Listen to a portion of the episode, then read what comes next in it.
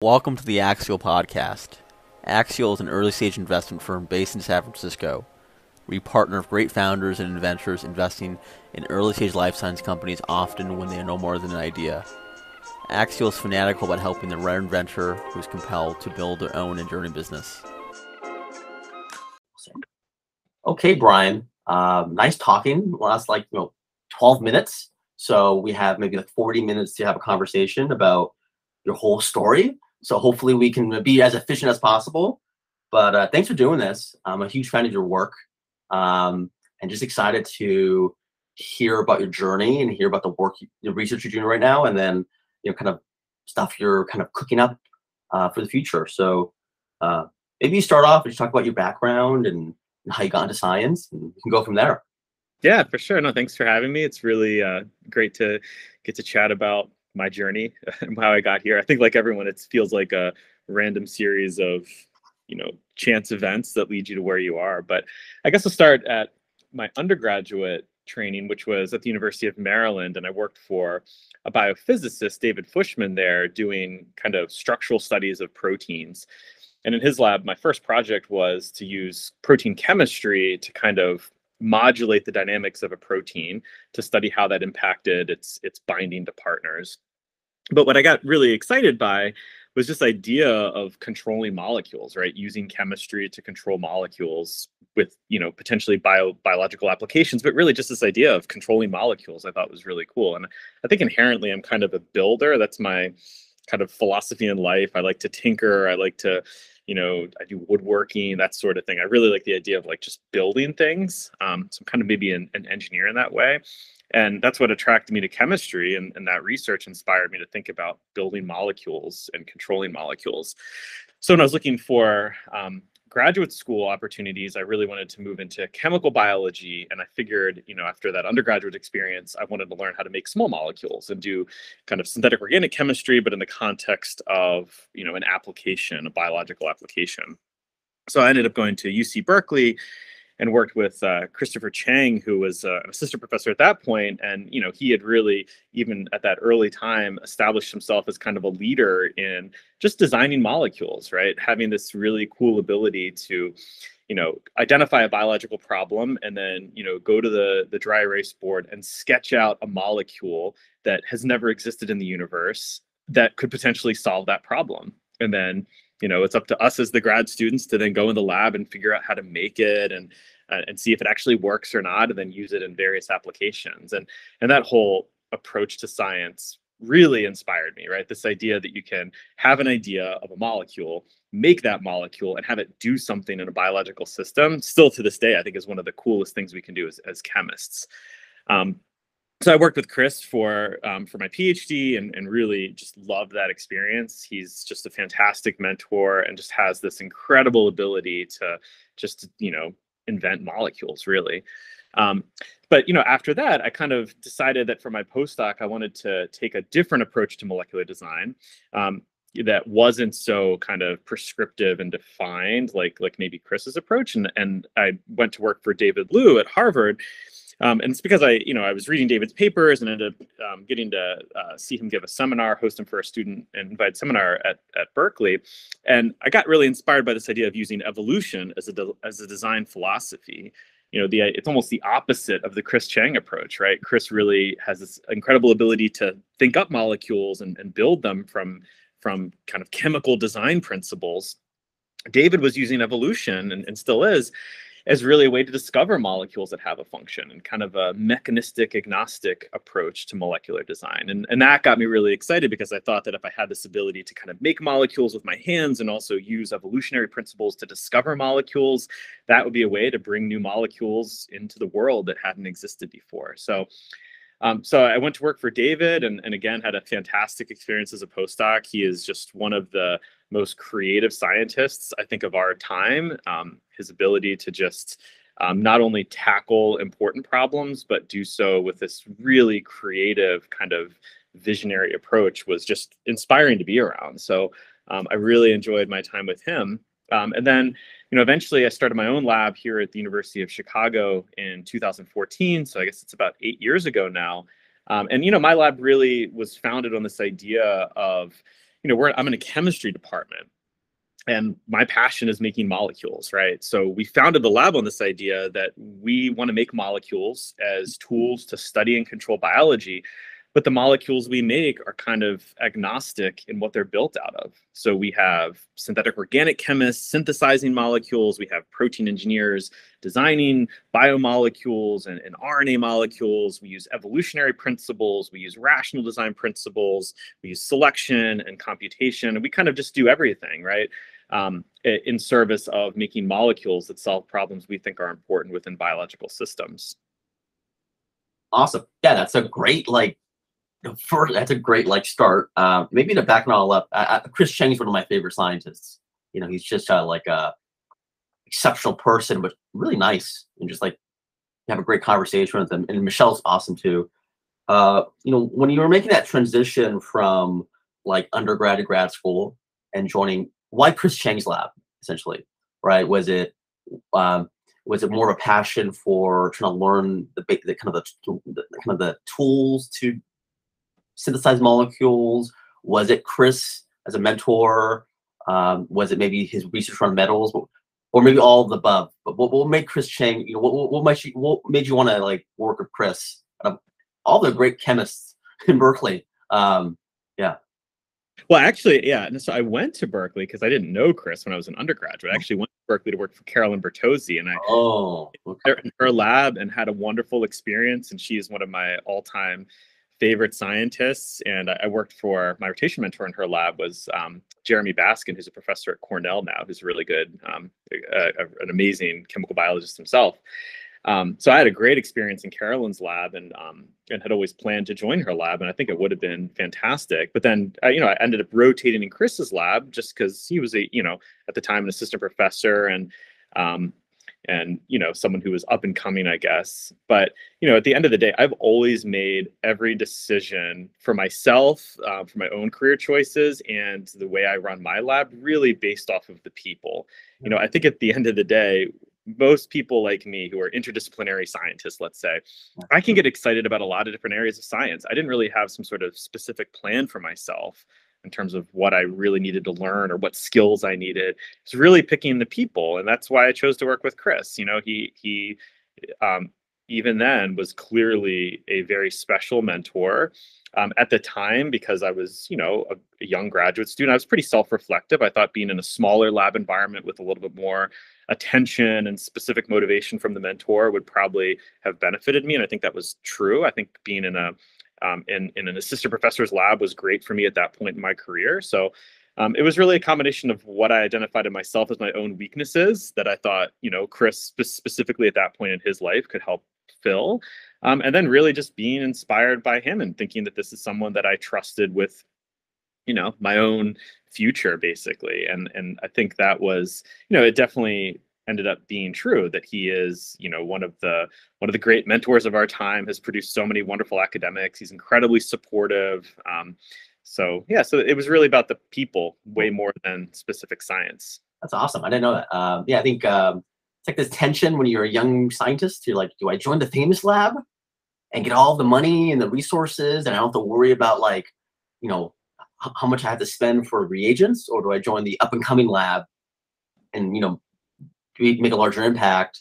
But you know, you did, like you said, you, you definitely have to um, have a good taste in people. Um, and Chris is definitely you know up there. So uh, I didn't know that. That's awesome. And then joining the postdoc in David Liu's lab, that kind of seems more well thought out than, than kind of the grad school plan. We, well, of... sort of but but honestly even then it was really about the person way more than the science you know like i was definitely inspired by the science but i was also just really inspired by david i was just like i just want to be near people that are mm-hmm. incredibly mm. successful and you know both david and chris are both incredibly smart and successful scientists but they're also very different and i like that also about david i was like here's someone that just runs their lab differently approaches science differently you know both specifically with the techniques but also just the kind of scientific philosophies are a bit different and just to just to see someone else who's successful i mean i think sometimes when people are kind of navigating their career they think too hard about all these little details that don't matter at the end of the day right you just need to learn how to be a good scientist and and that's just from seeing people who are really good at it you know, running the lab, choosing problems, um, managing the group.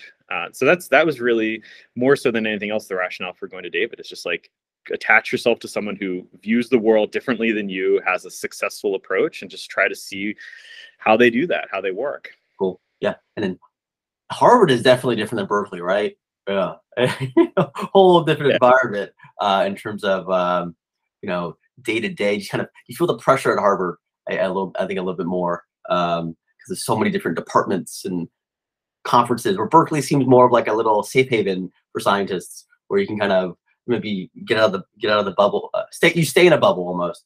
But in David's lab, I'm just you trying to join pre CRISPR, you know. Before, yeah. Before. I mean, there, there were there were CRISPR projects when I pre base editing for sure. So base editing took off right after I left David's lab and really, um, really took over.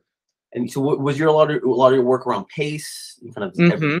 Yeah, I was I was I, I, joined the PACE projects pretty early on. Cool that was that was most of my postdoc work with David. Is you know I had never done really kind of synthetic biology, so learning everything from you know cloning and construct design and you know obviously PACE and evolution and all those sorts of things was was really all my postdoc work.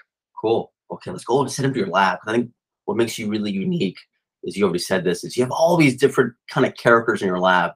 You organic chemists, different forms of biology, synthetic biologists, cell biologists, you, you attract like a whole diverse set of, of scientists who then you know kind of kind of solve the problems you're working on.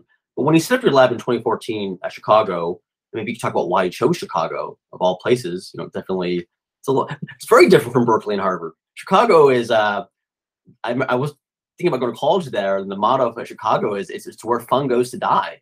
So, you know, why Chicago? That's one question. Uh, but uh, uh, and and then uh, how did you define the prom set? That's often a lot of scientists have their own groups.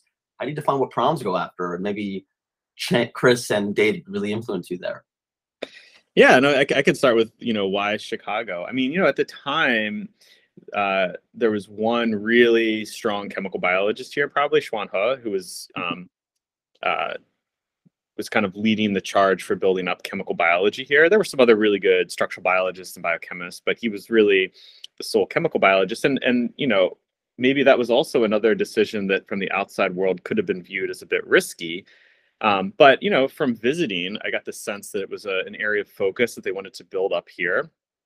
Um, and then, you know, the advice I was given, again, picking, again, getting back to this idea that every decision I made was based off of the people, getting back to the idea that like the people are what matters most in science. I was given the advice that when you're starting out as an assistant professor, you know, that having a good, not faculty mentor, I mean, it's partly a faculty mentor, but even just someone who you can kind of bounce ideas off of, who can challenge your assumptions, and who can be someone, again, that you can just try to emulate and learn from was really important. And, you know, ideally that person is probably someone who's kind of mid-career, successful, but still kind of remembers what it was like to start their lab. That's kind of, I think, the perfect phenotype of someone who can really serve that role for an assistant professor.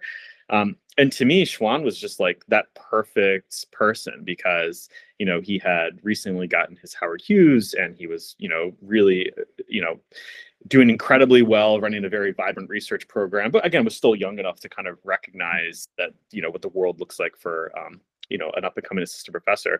So I was really excited about getting to work with him. He was always someone, he was always one of my favorite scientists um, from my time, um, really all, all the way back into graduate school. So I was excited by that. And then, you know, the University of Chicago was hiring a lot of chemical biologists at the time. So they hired um, myself and Ray Moellering uh, that same year, who who also came in as an assistant professor. He was kind of a Ben Cravatt, Greg Verdine person doing proteomics and, and other sorts of cool science. Then also Yamuna Krishnan, who was a senior hire from India, started also that same time. So the three of us all came in together, and, and Yamuna is just a complete rock star um, with imaging and, and lysosomal biology and, and, and DNA nanotechnology so there's just kind of all this growth and that was exciting and, and i you know got really interested in, in trying to build something new and then you know since then now you know our chemical biology group here is just you know really thriving we have um, we've we've built we've built on top of that so um, Weixin Tang who's another David Liu person started her lab a few years ago and she's doing great and then Jack Szostak just moved here uh, Jack Yeah. moved to Chicago. Yeah. Jack's What? here too. Yeah. What? I didn't know that. Wow. So we have like a very, I was, you know, uh, arguably we have one of the strongest chemical biology groups in the country now. I mean, we our group is just um, we have all bases covered. So uh, it went from you know, and it was fun to be part of that building process. So now we, you know, we do fantastic. I think. Um, and I'm right in the middle of that. It's great to have, you know, I, I really think you want to be in a department in an environment where there are people doing things better than you and having, you know, Chuan and Yamuna and Jack around. Um, it, it keeps you on your toes. It's good. Wow. It- it- I can guess the theme of you're a builder. To go somewhere with growth, go build something, there's meaning Yeah. there. And just being around people that I like. Like we're all friends. Like I really like having colleagues that uh, you know that inspire me and that that I that I want to spend time with and hear about their science. It's just a really um, you know it's a really open place. I mean there are other logistical reasons that U Chicago is special. We have our medical school right on campus. It's a highly interdisciplinary you know interdisciplinary university.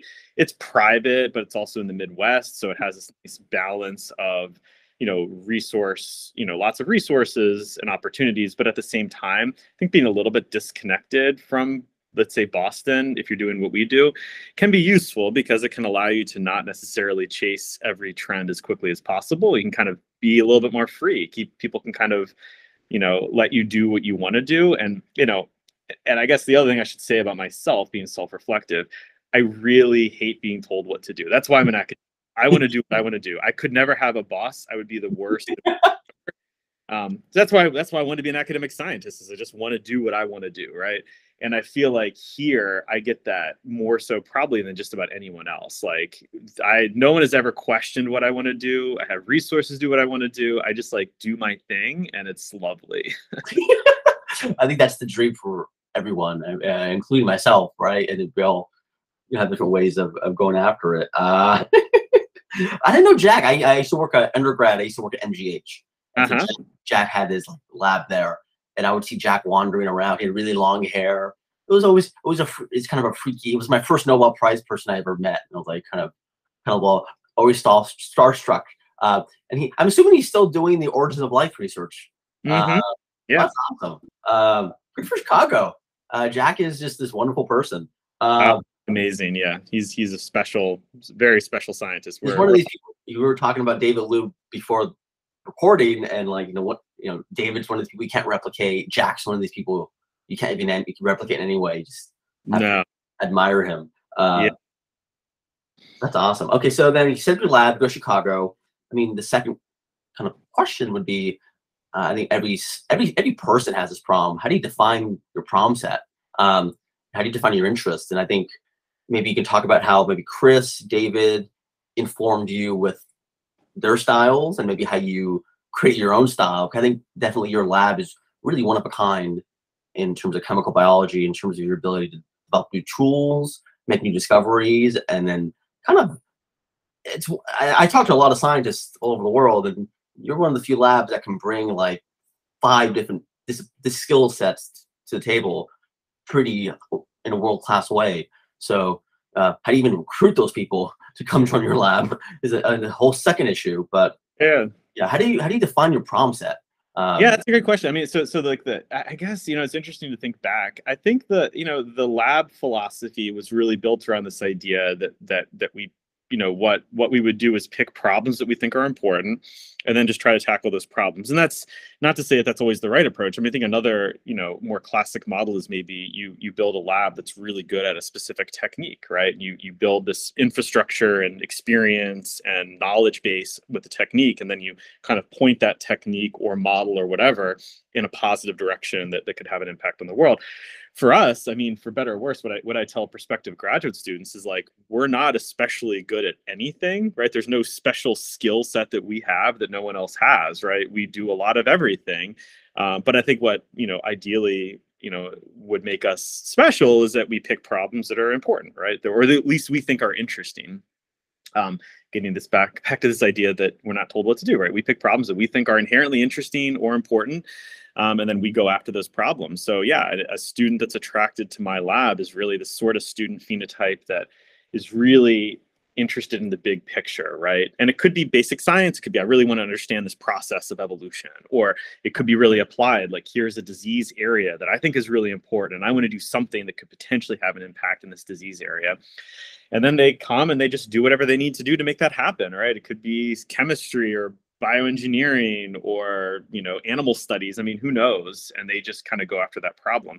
And again it's not to say that that's the right approach to science. I think an equally valid approach is to say i want to go to graduate school and join a lab that's really world expert in this thing and i'm just going to learn that thing from them and that's fine right um, but it's just not the way it's not the way i get excited about science. I really get excited about these big picture ideas and moving you know methodically towards something that could really have an impact in the world. Um, and then you know changing our research depending on how the world changes around us. And and we've done that you know several times. So yeah so i actually think it, it makes it in some ways easier to build a lab culture and to recruit people because it just means that the kind of alignment with overall motivation structure is the most important thing. Specific skill sets or experiences are not so relevant to our lab because people are going to have to learn many things while they're here. They're going to have to troubleshoot lots of aspects of their project. So it's much more about bringing people in that kind of have that mindset of problem oriented science and are willing to kind of take a risk and sort things out as as they kind of navigate their project so that's how i built the lab and then in terms of like specific project areas we focused on, right? It's been a combination of things that we identified as interesting inherently. Um, some from me, some from the lab, just kind of organically building up over time, and then some from just our environment and collaboration. So, um, you know, an example of that is we're obsessed now with targeting RNA, both for basic science purposes and for therapeutic purposes. And that really emerged from collaborations again with my colleague Chuan He, who um, who's really an expert in RNA regulation. And initially, we were just kind of working with them toward developing some new tools for things they were interested in. And then that really spun out into all sorts of new projects in our lab, thinking about RNA as a therapeutic target and just an area of biology that really needed new tools. So, you know, at the end of the day, everyone in my lab is trying to make a molecule do something new, right? That can be synthesizing or protein engineering or evolving or all sorts of different things. But you know, again, it gets back to this idea that we're all building molecules to solve a problem. Um, that problem can be applied or basic science or or therapeutic, um, but it's all about kind of building molecules. Cool, that makes sense. I think one thing well, to we pull a thread on uh, is something I observe with scientists early on in their careers, they're the ones defining the problems because they often come from a postdoc or they come from prior experiences and they kind of know what they're good at. And they, they kind of rack up papers, so to speak, or rack up discoveries that way. But over time, as the lab grows bigger, um, they become more of a filter. That's something I've observed. Something you know, they become more of like a filtering tool in the lab, where it's like ideas come to them, and then they have the taste and experience to say, you know, don't do that, do that, and then they let their team execute. And so maybe in the at least, what's your role now in the lab? Are you more? Are you still kind of maybe you kind of said this word organic, right? A lot of this work has organically emerged. Uh, but your role in the lab now, do you see yourself more as a filtering mechanism, or are you still kind of like telling people, hey, here's like the four tasks in RNA we need to solve. Let's go solve. Yeah, yeah. It's a great question. I mean, I think it's it's a mix of all of that, right? I think that you know, I think a lot about in terms of managing a group and running a group. You know, how do you set up the the environment to kind of maximize and foster creativity. Um, and you know and that entails many different things but you know trying to build an environment where people feel safe to fail right? Feel safe to take on risky ideas and try things. And then yes yeah, sometimes i filter and i'll say well that's a, not such a great idea. You shouldn't do that. And then someone will prove me wrong and make something work that i didn't think was possible. And that's like the dream right? I love when that happens you know even this idea of being a filter it's not it's not a filter so much as you know saying you can't do this or you have to do that. I don't i don't run the group like that. It's more just building an environment where people feel free to explore take on risk um, build up their own kind of research portfolio in a way that like maximizes their impact or mitigates risk for their particular career goals. I think a lot about you know individual group members like that. Um, and then my job is really you know if you view your job like that as a manager it actually becomes really fun because then it's really about figuring out like what is the most impactful thing we can do. You know how do we steer the ship in a big picture? But i think individual team members in my group feel a lot of autonomy to kind of make their project their own or if they're working in a team environment like let that team kind of figure out the solutions to those problems. So yeah so right now i think the lab is it's a combination of me helping steer projects and being really active and then the projects kind of taking on a life of their own and then students kind of bringing in their own or trainees in general bringing in their own interests and ideas to the projects to kind of make make them their own projects. So um, yeah it's it's i think a lot about though like how do you set up any sort of team based environment to be creative risk taking and supportive for that sort of science. Because i think for what we do that's that's really we have to have that. Like the fuel of our research program is creativity. So we need to make sure that that is constantly an influx into the group right? Um, and that requires a very specific type of environment i think. Yep, I agree. I think that's kind of like the it's always this tension I've observed in, in every lab is is like how to define problems and then but get, leave it open ended where new things can happen unexpectedly and it's it's uh I think you you kind of distilled it right right having a grad student or postdoc or somebody pull off an experiment that you didn't expect to work and that's always where it's like really magical and that's what I love about science is that there's that you kind of know something no one else knows just for a little bit it's like a magical feeling um, and, and, and, and, it's even more magical when no one expected it to work and so you know totally. history of science is always riddled with those examples. Um, maybe we can also talk about then how you recruit talent. You, you kind of said something really interesting alignment of motivations which is maybe you know it's not so much saying hey we want these chemists who are really good at synthesizing molecules or these really good protein engineers. Say you all are welcome as long as we're aligned on motivations. And so how do you like when you interview new people, you recruit new talent, um, and, and, how do you think of how do you how do you uh, determine somebody is aligned with the, the motivations of the, the group? Um, is that is it more yeah is it more based on like their past experiences, or is it more based on like maybe more intangible things like passion or you know um, um, what's the uh, like like like veracity or something? uh, yeah, no, it's not so much that. It really, you know, so there's a couple ideas there. You know, one is, you know, we have a, I would say, thinking about building a lab culture, we have a very positive lab culture. And that's really important to me, not only because it's good for being a good mentor and helping trainees and having people be happy is important. Even if you ignore all of that, it's actually important because, again, that's what you need for a creative environment, right? You need people that feel comfortable working together spitballing crazy ideas, being wrong. Like you need a positive environment to be the fuel of that creativity.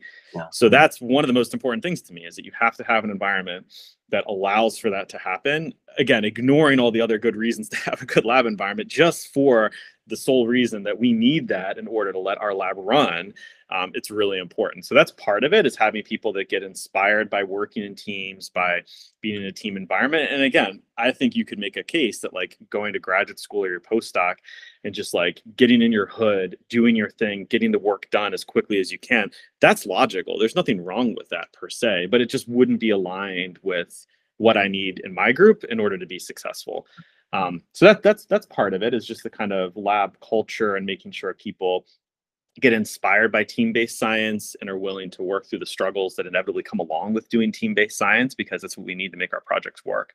Yeah. Um, and then other things are just you know people who you know view adversity that's going to emerge in a problem. You know, when I pitch a project and I say, here's something we want to do, we know how to do half of it, but the other half, we literally have no idea. You're going to have to either figure it out or talk to people or just run around campus and start knocking on doors. I think for some people, that sounds terrifying. That sounds like that. Why would I join a group that doesn't know how to do what I need to do? For other people, that's really exciting. They're like, wow, I get to be the one to build this in the lab. That sounds really exciting. I'll be the one that gets to teach the next person and I'll become the, the lab person that does this new thing. That sounds really exciting. So that, that's another area where um, is that is that energizing or or terrifying for someone i think would be another indicator of whether this sort of approach to science is a good fit. Cool. Yeah i think that no one in the dickinson lab will is going to do a project alone. That's what it seems like. Uh, that's right. That's yeah. right. And, and again, it's, and, and it's not to say that it's not autonomous, right? But the idea that there's a collaborative spirit, right? That, that you'll be the primary on a project and there'll be a secondary person who has some experience that will help you with that. And you're going to be the secondary on someone else's, right? This idea that like it's a supportive environment. And sometimes it's very active collaboration, like which means like, okay, you're going to be a co-author on a paper or whatever. But in a lot of times it's just like supportive environment. Like you're going to help someone with an experiment they don't know how to mm. do because that's the environment that we've built and you know that in the long run that's going to benefit you as well. So it's a mix of both of those practical and also just kind of and, more and brian and at least in academia that type of culture is very rare. You know you walk in most labs and you know if not most maybe like a good part maybe a third or something. Most scientists are like kind of in their desks and no one's yeah. talking and it kind of feels like it's like the sometimes you watch sports teams and the best sports teams are always talking to each other Whereas yeah. sometimes the worst force teams are just locked into their position and they're not really working together. And sometimes you walk in labs, you kind of feel that there's no vibrancy to it. Where some labs, you kind of, oh, you see people collaborating, he, he at like kind of at the high level.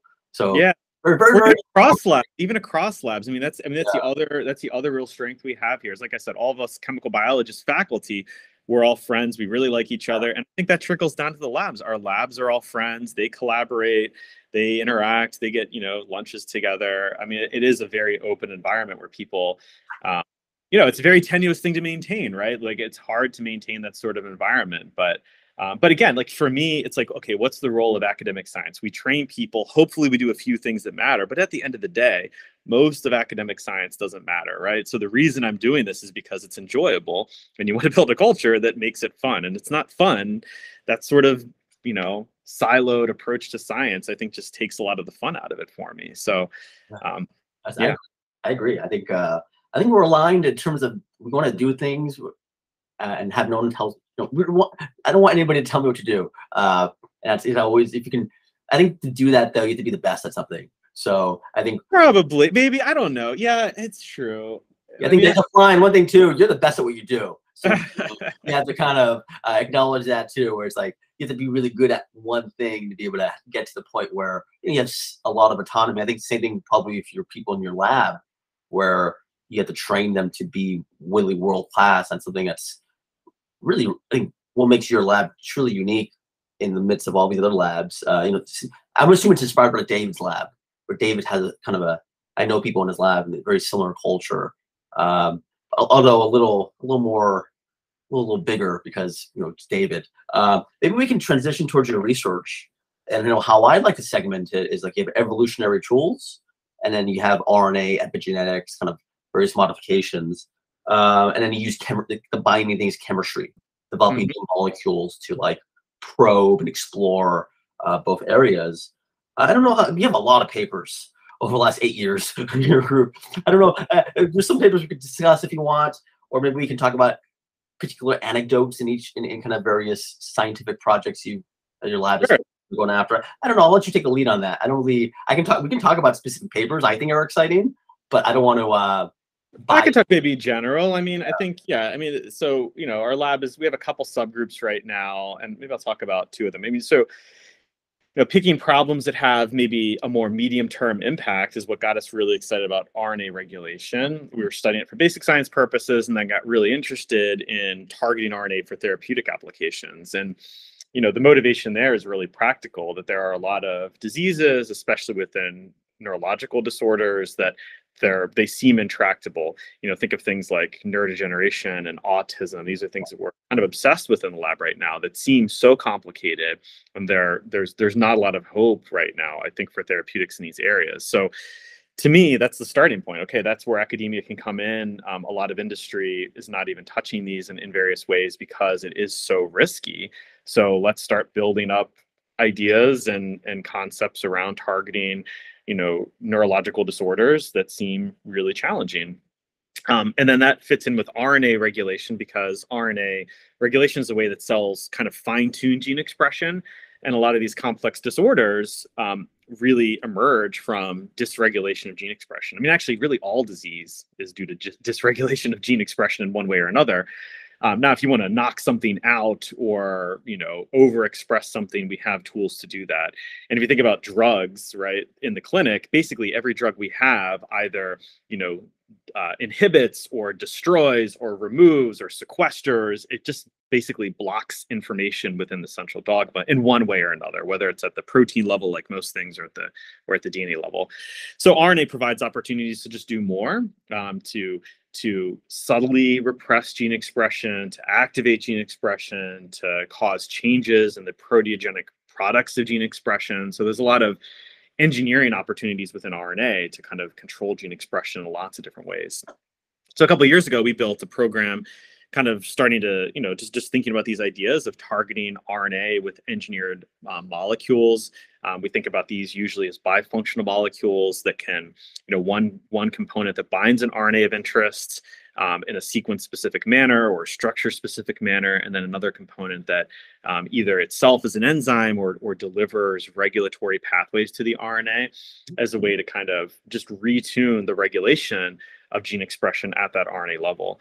So that was a kind of framing of, of how we started this and then you know specifically along those lines we have a lot of different projects. We have a protein based system that we use to do this. It's kind of similar to crispr systems. It's a guide dependent um, rna regulatory system called certs we have um, uh, some nucleic acid based systems that do this that are engineered nucleic acids and now we're working on various strategies to move into kind of small molecule or peptide like systems as well. So, you know, again, it's molecule agnostic. It's really the problem. How do we discover and engineer bifunctional molecules that target RNA regulation with an eye toward therapeutic opportunities? And then, you know, let's throw lots of different ideas at that protein based systems nucleic acids small molecule um, other genetic systems as well um, and then try to try to address those kind of you know high clinical unmet needs um, so that, that's kind of one example of a project that's now spun off in, in many different directions and kind of captures that idea of having um, lots of different people thinking about a problem and then figuring out ways to tackle it in hopefully creative ways. Hmm, interesting.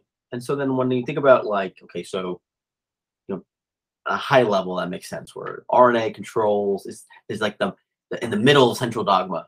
So it's where the action's at, and it's, it's, if you can figure out ways how to modulate RNA expression activity you can begin to like you know you have a stranglehold over protein production and you know have an impact on a bunch of diseases not only ones that are from rna um, dysfunction but also just protein dysfunction in general how did you think about like specific modifications to go after that's kind of where it gets a little challenging in terms of you've done a lot of research in terms of being able to selectively add modifications maybe remove them uh, were there certain kind of mm, certain nucleoside modifications that were harder than others? Um, you know, is there some sort of limit right now in terms of RNA editing that maybe isn't apparent to me that is apparent to you?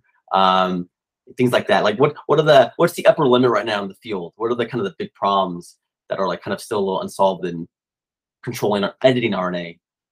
Yeah, so I mean, so when and even the just to for definition's sake, you know, RNA editing to me is one very specific thing, which is making a base change to an RNA. So when people say RNA editing, kind of definitionally, that would mean hmm. usually use ADAR um, or some other specific editing enzyme to cause a single base edit in RNA, which is really cool. We've we've done some of that. Um, there are lots of both academic labs and startups doing ADAR based RNA editing right now, which is um, really cool.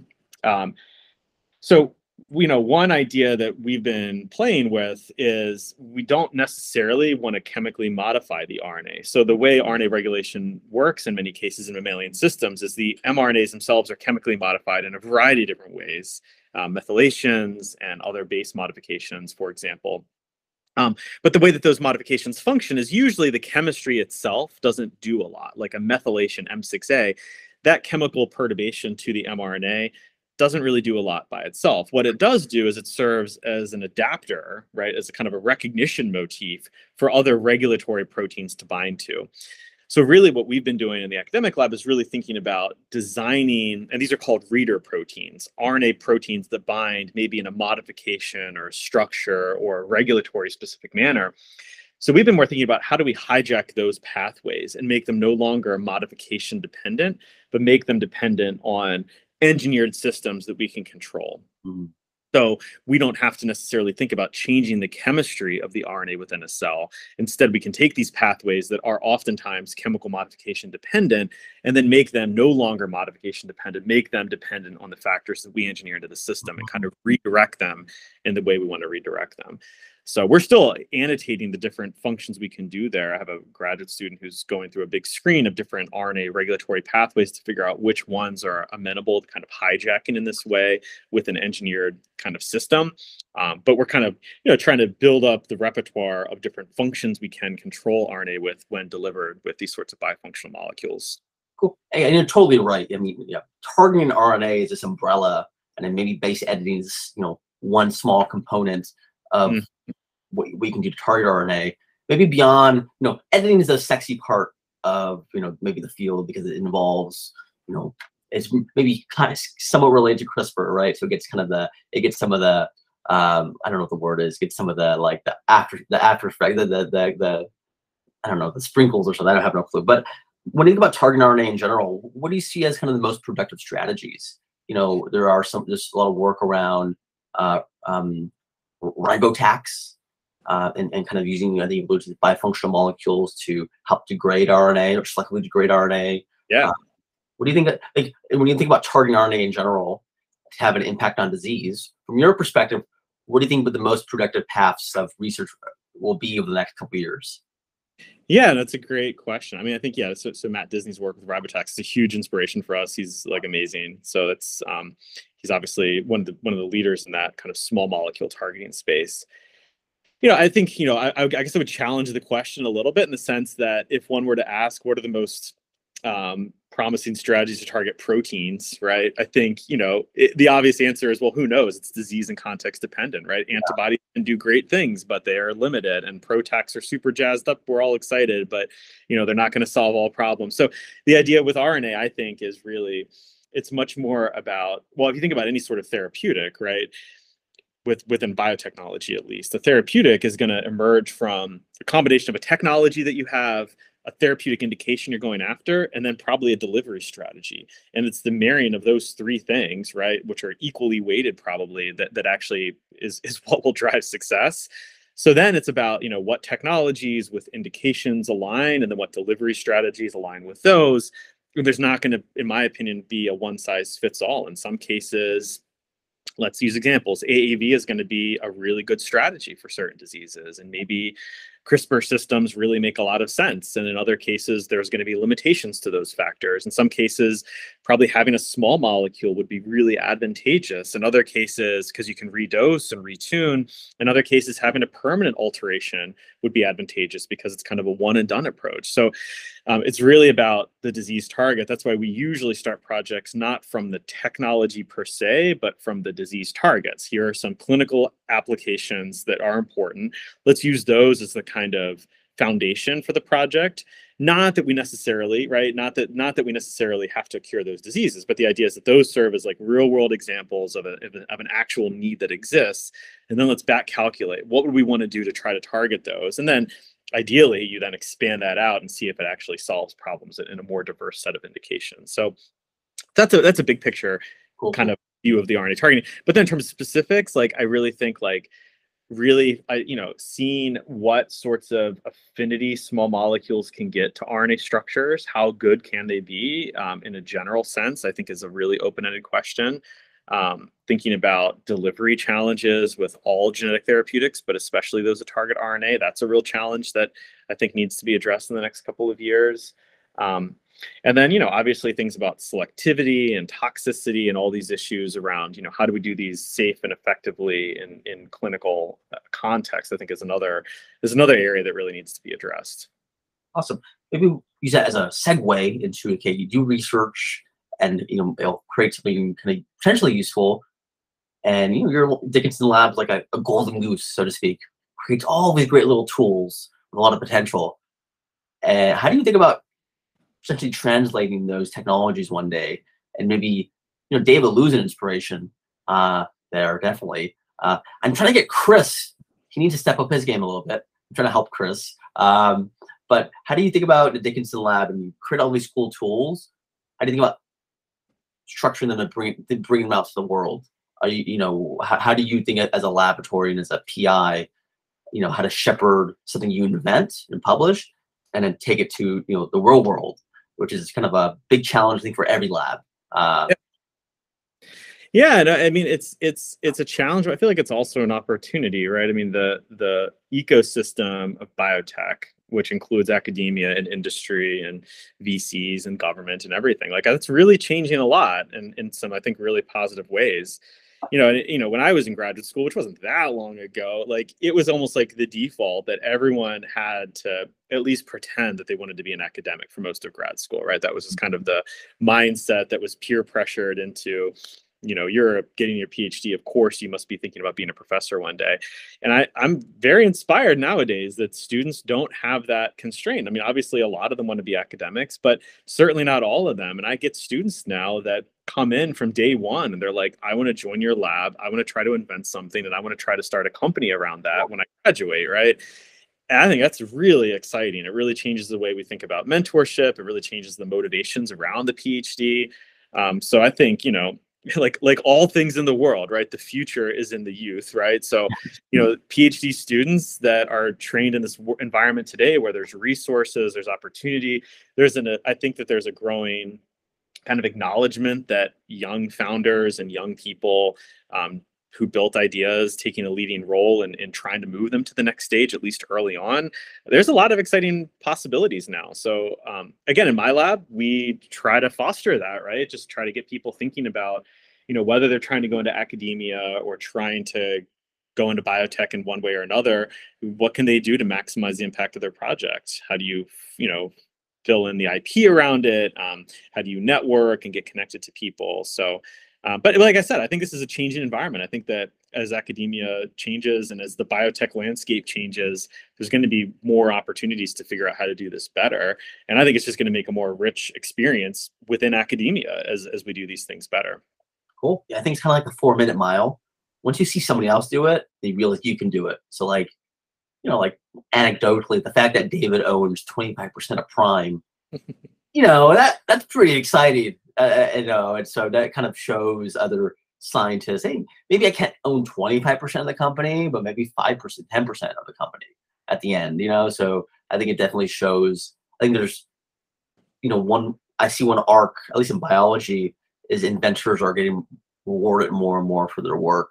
And you know, they're playing a bigger, you know, whether it's not David Lynch, Craig Cruz, or um, even Carolyn has various companies. She's kind of uh, helped get started over the last decade or so. So I think yeah, I mean, part of it is the money, but but you know, the other thing I would say about that is that you know, it used to be not that long ago that if you were an academic, you would spend your you know 30, 40 year career working on some idea, and maybe if you were really lucky, by the end of that, it would maybe try to get translated and it would either fail or not. And I just think that what's really special about today's world is everything moves so quickly, right? You can have an idea, you can vet it in your lab, develop some IP around it, push it out into the world and see if it actually works and get feedback on that idea and kind of the gratification or not that it that it that it made an impact. And you know, using David as an example, I mean, there there are people being dosed right now with base editors. Base editors weren't invented um, you know they, they weren't around 10 years ago and it's already in people. I mean that's like the speed at which you can test ideas is really it's amazing right? And i think it, it just it just changes the way you view academia right? It really is this idea of like get ideas pushed out into the world and see if they have an impact and i think that's what gets me really excited. And then how do you set up the environment to test as many good ideas as possible and see which ones actually you know have an impact in the broader world? Cool. I think that's a great ending and I think uh, we'll do a follow up like a few years from now, and then we'll see. Know, Dickinson Lab has spun out four companies, a bunch of papers. Really, you know, some of the grad students are involved in the companies, uh, and that'd be kind of uh, using David as a as a template almost. I think. Oh my goodness! Like I said before, David is not a template. David is someone to admire and be inspired by, but do not. My advice to anyone young: don't try to replicate David. David is David. He is a special, special human. okay, maybe try to replicate Brian. Try to do that. Uh, yeah, anyone could be me. That's, yeah, exactly. We'll replicate Brian. I think exactly. Lab is a template. Okay, I had a great time, Brian. Thanks for doing this, uh, and I'm looking forward to doing it. You know, a few years from now and, and the update. Cool. Sounds good. Thanks for taking the time. Absolutely.